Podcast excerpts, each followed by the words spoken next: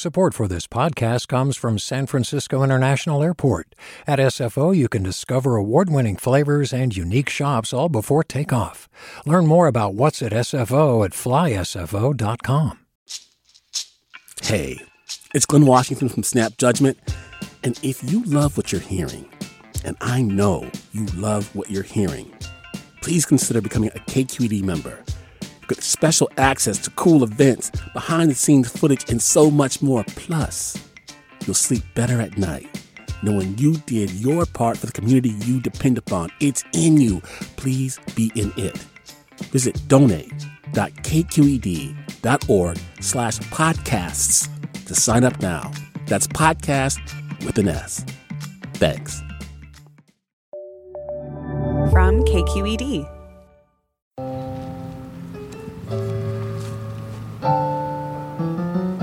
Today on the California Report magazine. Walk with me, Lord. A memorial this week honored the more than 900 people who died 41 years ago in the Jonestown Massacre. 400 of them are buried at a mass grave here at Evergreen Cemetery in Oakland.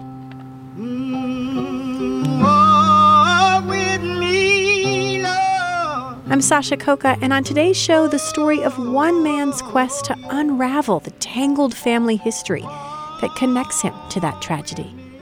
But first, some background.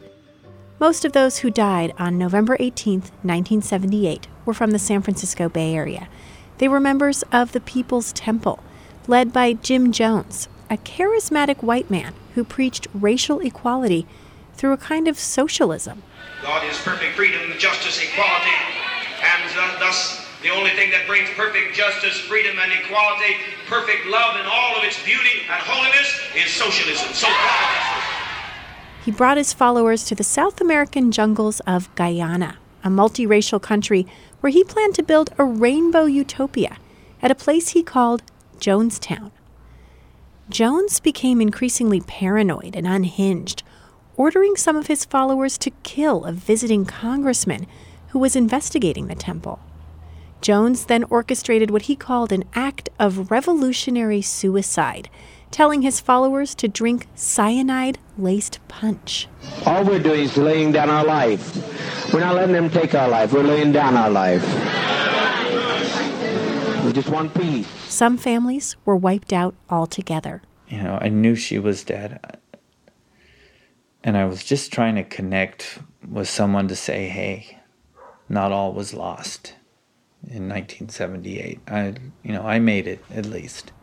Today, a special encore of reporter Tara Siler's story about one man determined to figure out the branches of his family tree, even when others asked him point blank, Do you really want to know? Robert Spencer has always pitched in coaching his kids' sports teams, volunteering with his church and his labor union. He's the kind of guy who'll go out of his way to change a stranger's flat tire. Maybe that's just a family trait being helpful. Robert brings that trait to his work, too. He's kind of a jack of all trades for the Park Service in the San Francisco Bay Area, mending fences, cleaning restrooms, clearing trails.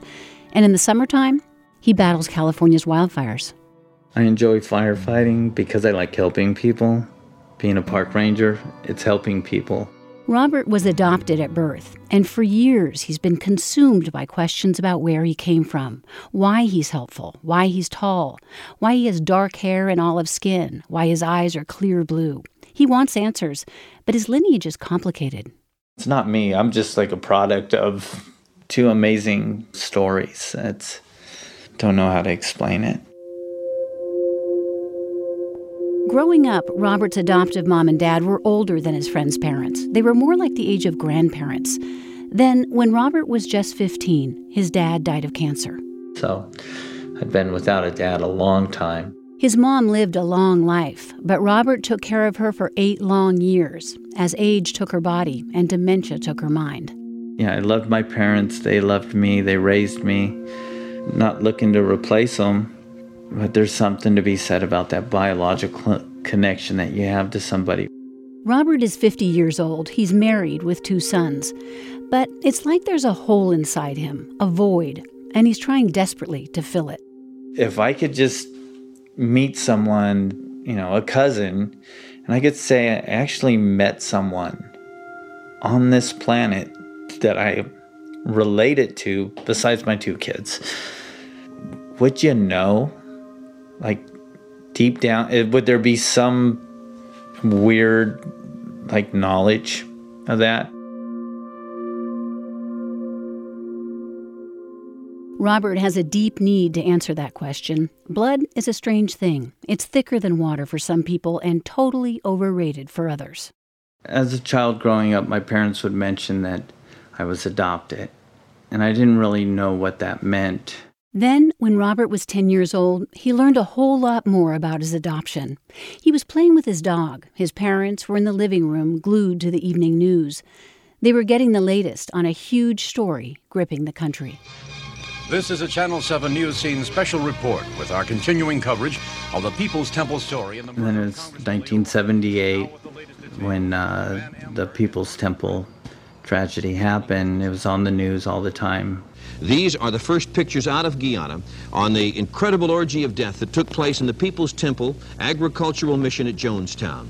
And they were showing uh, the planes you know, landing at Dover Air Force Base and unloading the coffins. The bodies are laid out almost like everybody took the poison and then picked a place to be still somewhere until the poison took effect. My dad called me into uh, my parents' bedroom. They opened up a drawer. And he pulled out a picture of my mom, and he explained that my mother was uh, in Jonestown. That's a lot to lay on a kid, telling Robert about his biological mother and that she just died in a mass killing at the same time. Her name was Agnes Bishop. There was a sense of loss, but I don't know exactly what I lost. When you're a kid, you don't understand what's happening with, you know, birth and death and everything. But Robert's sense of loss grew with more disturbing news. You see, Agnes, his birth mother, had four other children. They all died with their mom in Jonestown. I had a real large family that I was adopted out of. You know, having three brothers and a sister, and then to have them all just the the news is they're dead. You'll never see them. That was the end of that family line. Not only were all these blood relatives dead, but in another twist, Agnes was adopted too, making it that much harder to find family. It's weird being the adopted child of an adopted child. Like who who's family and who's not. It's hard to say.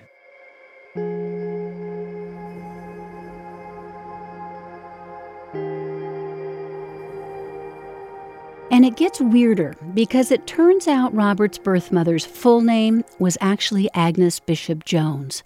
She was adopted as a child by Jim Jones, the man behind the massacre, and his wife Marceline. And my dad said that he actually spoke with Jim Jones and had, you know, was threatening legal action if Agnes didn't show up for all the court documents that had to be signed.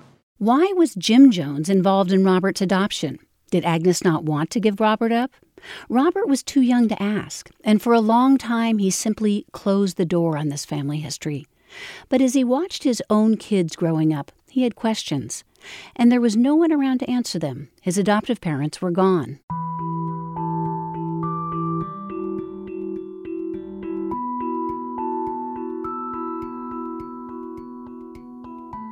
About 15 years ago, he began searching for information about Agnes online.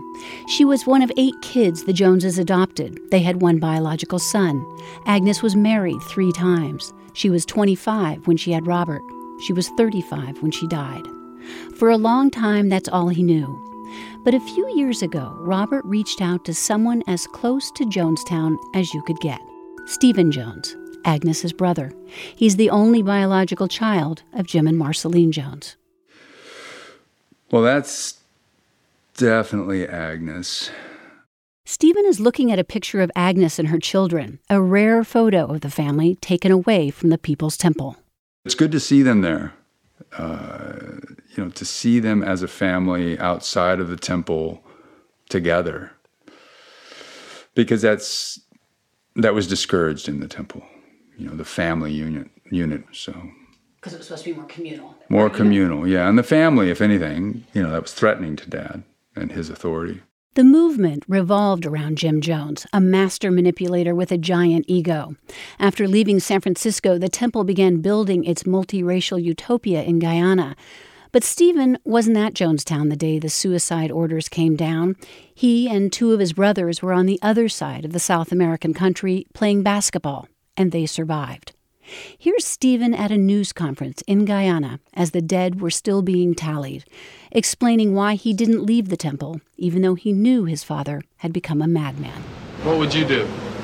I mean, would you uh, leave and leave leave everybody you've loved, everyone you've lived with all your life?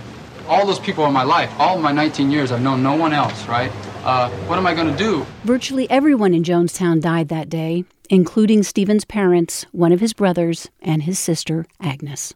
She was a lovely woman, um, very pretty face, a soft voice with a southern Midwestern twang, and a lovely, sweet smile.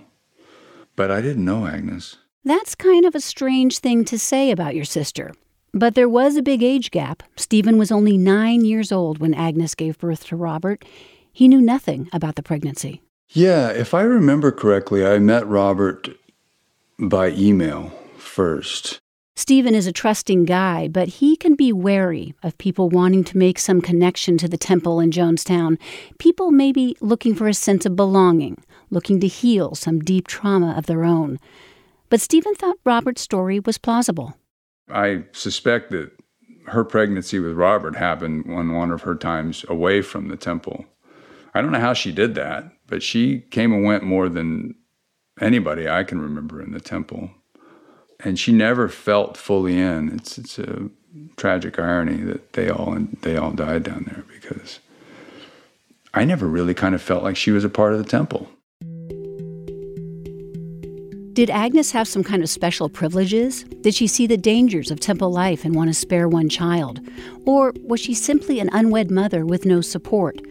Robert was looking to Stephen for some answers. I felt like I, I, I should show up and you know tell him what I know. Well, what did you think when Robert shows up out of the blue and says he's Agnes's son? I mean, did you think that was kind of strange? you got to remember where I come from. Nothing seems strange as far as human behavior. Um, I mean, it got it even got stranger than that. When Stephen and Robert finally met in person, it was later that year. Survivors and friends and families of those who died at Jonestown were getting together for one of their sporadic reunions, this time in San Diego. Folks were raising the question, they were wondering why would Agnes have been told to put her child up for adoption? They were wondering because Stephen and others tied to Jonestown know that temple members didn't put their kids up for adoption to outsiders children were held on to. And I don't mean that necessarily in a negative way. Like we were a community, right? So that led people to speculate that maybe dad was the father of the child and they just wanted to make that go away.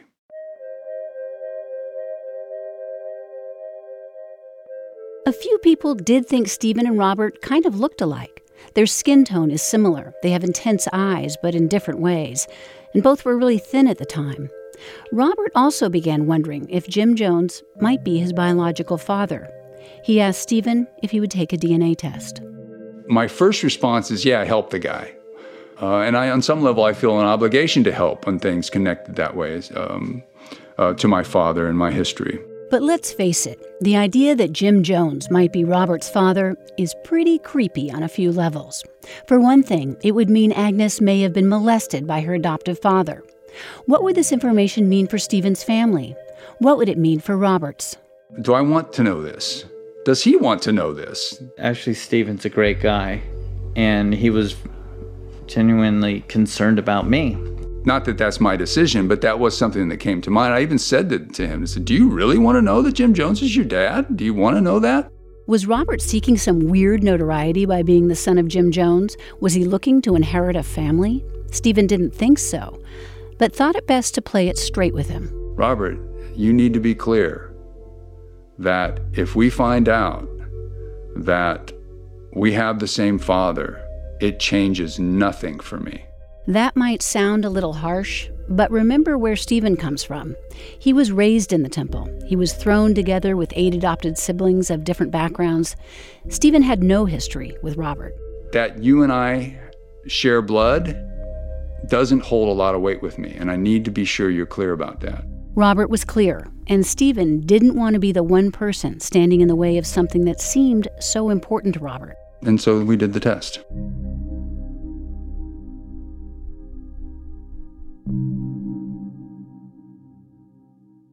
You're listening to an encore edition of the California Report magazine. I'm Sasha Khokha. We've been hearing reporter Tara Siler's story about Robert Spencer, a man with ties to the Jonestown massacre. His mother, Agnes, was part of the People's Temple, which relocated from San Francisco to Guyana. She died in a mass suicide 41 years ago this week, along with the four siblings Robert never got to meet. Here's Tara. Robert was anxious about whether Jim Jones might be his biological father, and it took a long time to get the DNA result back from Jones's son Stephen. And for Robert, there was a sense of relief when the test came back negative. Now, that would have been horrible news to find out that Jim Jones is your father. Stephen, the actual biological son of Jim Jones, moved on. He had his own family to think about. And there was a little bit of uh, disappointment when I thought, man, I got a brother. And then that was not the case, you know, after all. Robert was incredibly frustrated. He'd been searching off and on now for a decade for a living blood relative. His sense of desperation was growing. But over the next few years, he kept up the search. While he was working his day job as a park ranger near Oakland and fighting wildfires around the state, he was sending off his DNA to various websites. Robert's luck was about to turn. This past summer, as he was running between blazes, he found a genetic match with a man named Harmony LeBeff. He's a 37 year old pastor in Chicago, but the two couldn't quite figure out how they might be related. He also had a DNA match with a very distant cousin who was a whiz at genealogy. After a lot of online sleuthing, she thought she'd finally found a close relative of Robert's, not of his birth mother, but of the man who crossed paths with Agnes back in 1967 and a world away from Jonestown. Well, originally I was born Thomas LaBeff in uh, Smackover, Arkansas, out, out in the country. This is Harmony LeBeff's grandfather. It goes back to the old French version, LeBeuf. And uh, so then that was hard for people to remember because of my profession in the recording business. Columbia Records changed it to LaBeef. And sleepy was because I looked like I was about half awake most of the time. Yeah, yeah, yeah. Woo,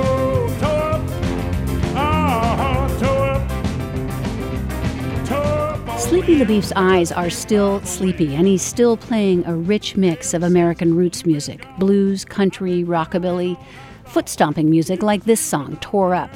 He's 83 now and can still command a stage.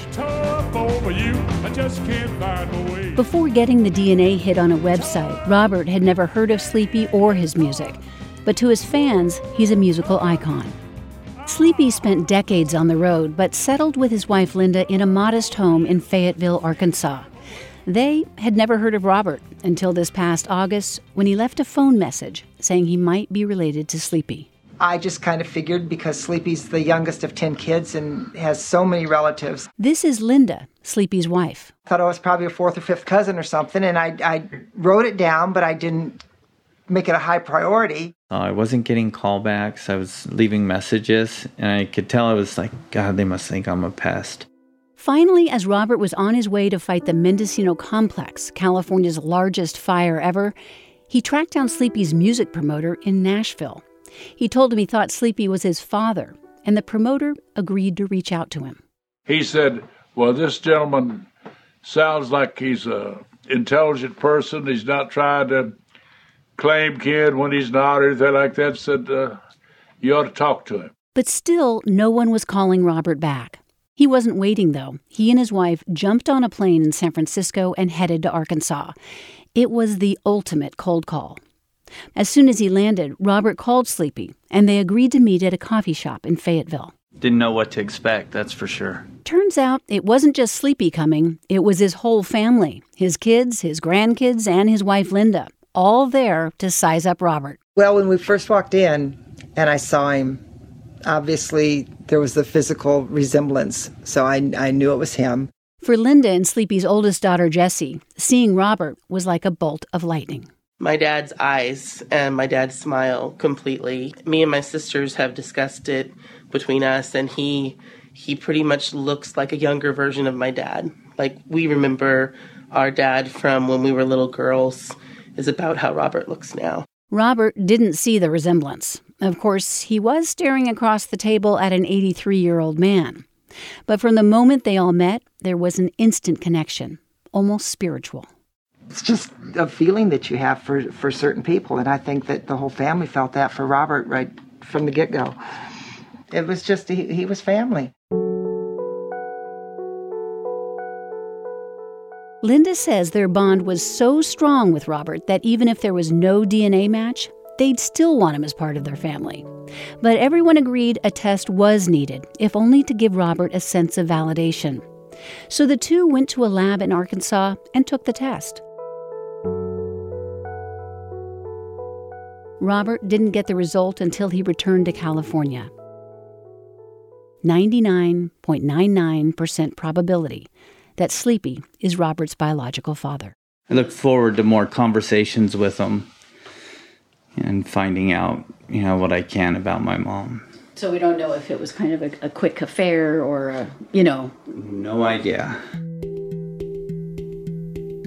Within three weeks, Robert jumps on a plane again for a 10 day visit to Arkansas. He immediately throws himself into the family's daily routine, helping shuttle grandkids to various activities.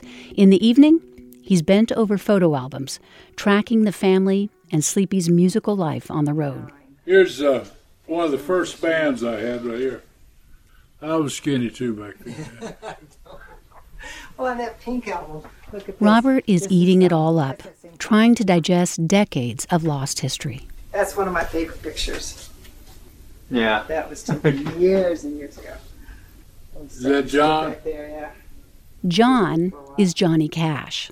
Sleepy also tosses out names like Merle, as in Merle Haggard, Elvis, as in, well, Elvis. Once in a while, Sleepy picks up his guitar and plays one of his concert standards, like Standing in the Need of Prayer. It's me, it's a me, oh Lord, standing in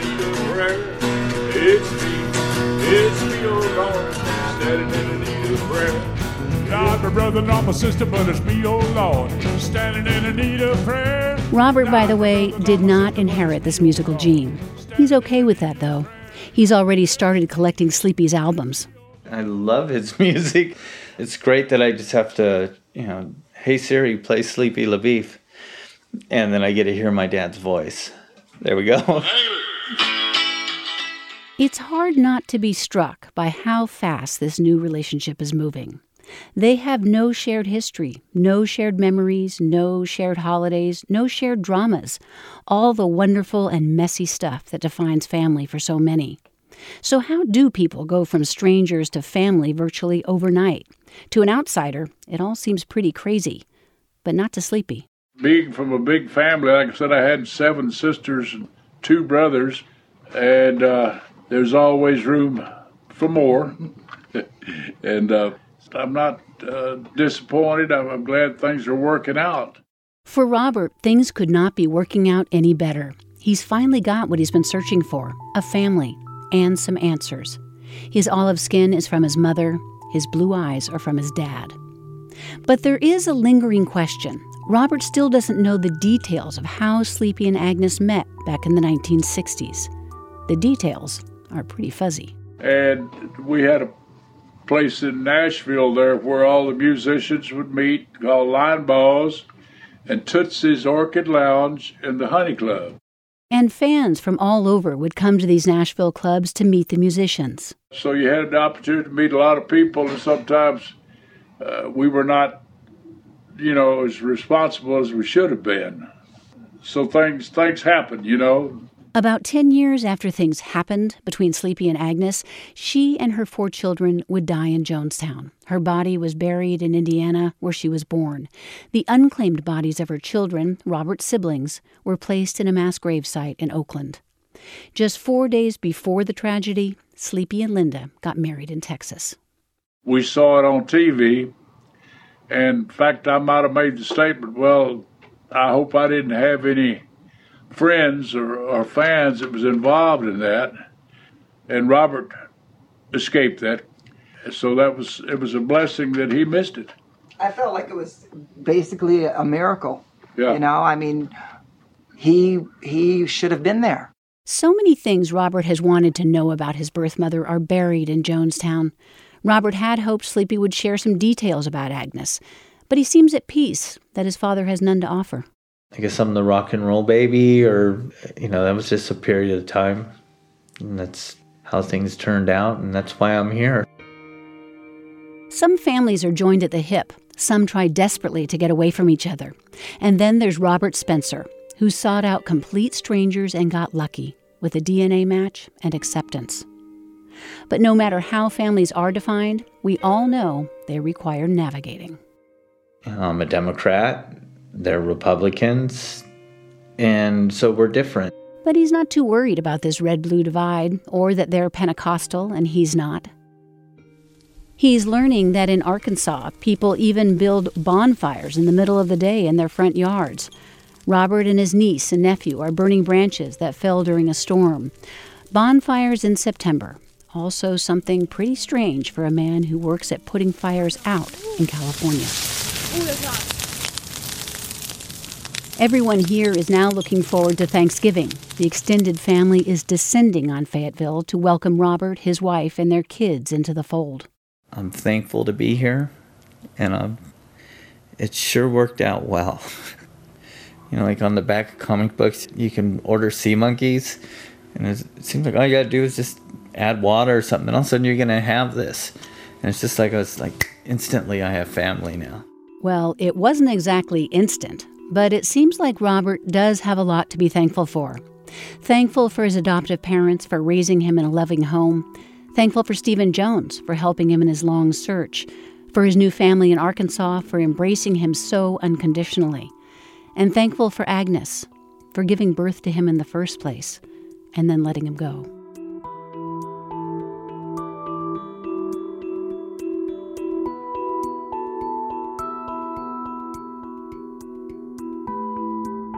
That was reporter Tara Siler with a story we first broadcast last November. We had production help in Arkansas from Daniel Caruth. The California Report magazine is a production of KQED Public Radio in San Francisco. Our director is Susie Racho. Our technical producer is Seal Muller with additional engineering from Katie McMurran. Our senior editor is Victoria Mauleon. David Marks is our online producer, and our team also includes Asal Ehsanipour, Julia McEvoy, Vinnee Tong, Ethan Lindsey, and Holly Kernan. I'm Sasha Khokha. Thanks for listening. This is the California Report magazine. Your state, your stories. Support for the California Report comes from the California Healthcare Foundation, presenting Trade Offs, a new podcast that tries to make sense of our costly and complicated healthcare system. Subscriptions at tradeoffs.org or wherever you get your podcasts. Eric and Wendy Schmidt, whose Fund for Strategic Innovation supports transformative ideas that benefit humanity while protecting the natural world, recognizing through science the interdependence of all living systems. And the James Irvine Foundation, committed to a California where all low income workers have the power to advance economically. Learn more at irvine.org. Do you love learning about the San Francisco Bay Area? Its history, its people, its unique blend of cultures? Then you should check out the Bay Curious book. I'm Katrina Schwartz, editor and producer on the Bay Curious podcast, and I'm here to let you know that for the month of May, we've worked out a sweet deal for KQED podcast listeners. Right now, you can get the Bay Curious ebook for $1.99. That's right, $1.99. Just search for Bay Curious wherever you get your ebooks or find a link in our show notes. This offer does expire at the end of the month, though, so you'll want to act on it fast. Happy reading!